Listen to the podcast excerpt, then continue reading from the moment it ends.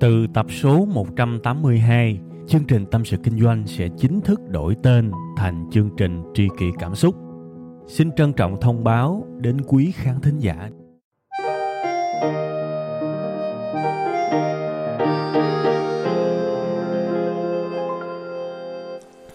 Chào các bạn, chúng ta lại gặp nhau một lần nữa trong Tâm sự Kinh doanh. Chương trình của chúng ta sẽ được phát sóng ở trên kênh SoundCloud của web năm ngay chấm com.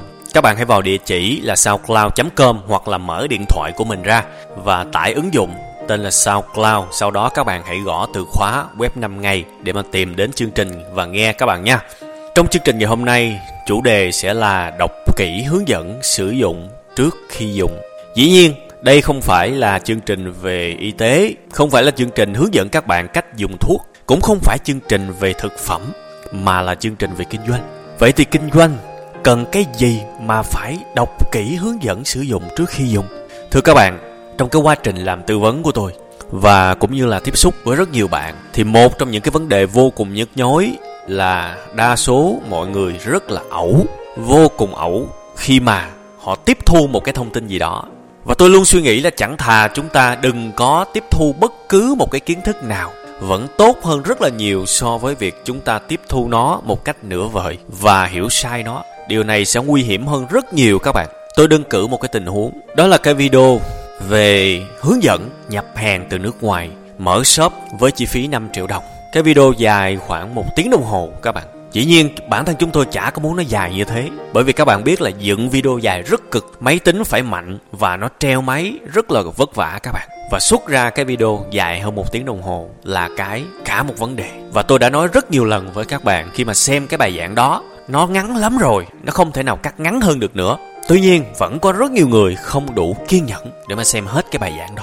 Hậu quả là cái gì? Hậu quả là họ không nắm được hết kiến thức. Họ quyết định nhập hàng từ nước ngoài về với chi phí cực kỳ cao và nhập về những món hàng, xin lỗi tôi phải gọi cái từ là nó còn thua cả rác thải công nghiệp nữa. Điều đó đã xảy ra và chúng tôi đã nhận được những cái phản hồi như thế, ít nhất là mười người. Và khi mà nhận những cái phản hồi kiểu như vậy thì tôi mới hỏi lại những cái bạn này, em nhập như thế nào mà xảy ra tình huống đó? Thì họ bảo là ô em xem bài giảng của thầy, sau đó thì em lên em nhập thôi. Thì tôi mới hỏi nhưng mà cụ thể em nhập làm sao?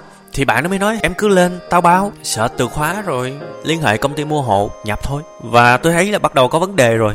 Tôi hỏi thêm một câu nữa, lần nhập đầu tiên em nhập mấy cái? Bạn nó mới trả lời là em nhập năm mươi cái. Các bạn thấy phát hiện vấn đề chưa?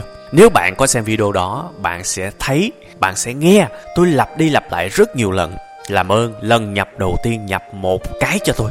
Bởi vì họ ở nước ngoài, bạn ở Việt Nam, bạn không thể nào mà chơi đánh cược kiểu như vậy được. Phải nhập một cái về, xem xem liệu hàng nó có ngon hay không, nó có tốt hay không, cầm về thử xé, thử cắt, thử mình test nó thử xem nó có tốt hay không thì mới nhập nhiều. Đằng này các bạn xem một cách qua loa, lười biếng và nhập quá nhiều những cái món hàng như là rác thải công nghiệp về như vậy thì các bạn xứng đáng trả cái giá đó, không có gì là oan ức cả. Và thêm một cái vấn đề nữa, cũng từ cái bài giảng đó, tôi đã hướng dẫn các bạn cách để mà tiết kiệm cái chi phí vận chuyển. Và đây là một trong những cái thủ thuật rất quan trọng khi mà các bạn nhập hàng từ nước ngoài về các bạn kinh doanh. Thủ thuật là gì? Là chúng ta đặt hàng từ duy nhất một nhà cung cấp.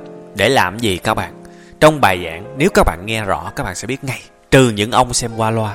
Việc chúng ta nhập hàng từ duy nhất một nhà cung cấp để họ gói tất cả món hàng đấy vào trong một kiện hàng và gửi một lần. Thứ nhất là hàng sẽ không có bị trễ, và thứ hai, tất cả những món hàng đấy chỉ được tính theo cái trọng lượng gộp chung lại và chúng ta tiết kiệm vô cùng nhiều. Tôi lấy một cái phép tính để các bạn hình dung ra. Giả sử các bạn nhập một cái túi xách một trăm gram đấy, người ta vận chuyển với chi phí là hai trăm ngàn đồng một ký chẳng hạn. Thì bây giờ bạn nhập một cái thì người ta cũng tính theo ký và người ta thu bạn hai trăm ngàn tiền ship. Nhưng nếu các bạn nhập mười cái và tất cả cộng lại trong một cái kiện hàng thì cả mười cái này vẫn chỉ được tính là một ký và bạn cũng chỉ phải trả hai trăm ngàn đồng tiền vận chuyển. Thì hai trăm ngàn này chia ra mười cái túi xách, mỗi một cái bạn chỉ mất tiền vận chuyển hai mươi ngàn. Đó là cái cách mà chúng ta vượt qua được cái khó khăn về mặt chi phí vận chuyển. Nói rất rõ ràng nhưng quá nhiều người lại không có làm đúng. Họ đặt chỗ này một cái, họ đặt nhà cung cấp kia một cái. Cuối cùng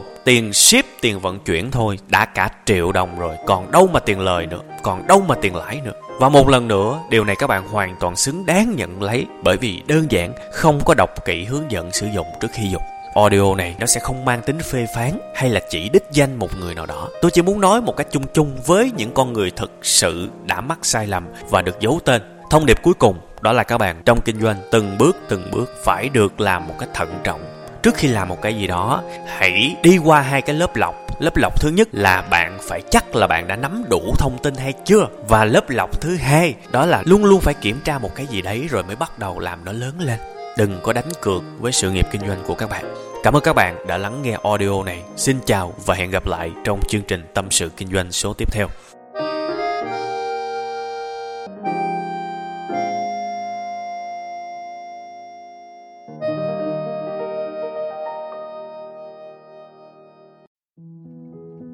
Từ tập số một trăm tám mươi hai, chương trình Tâm sự Kinh doanh sẽ chính thức đổi tên thành chương trình Tri kỷ Cảm Xúc. Xin trân trọng thông báo đến quý khán thính giả.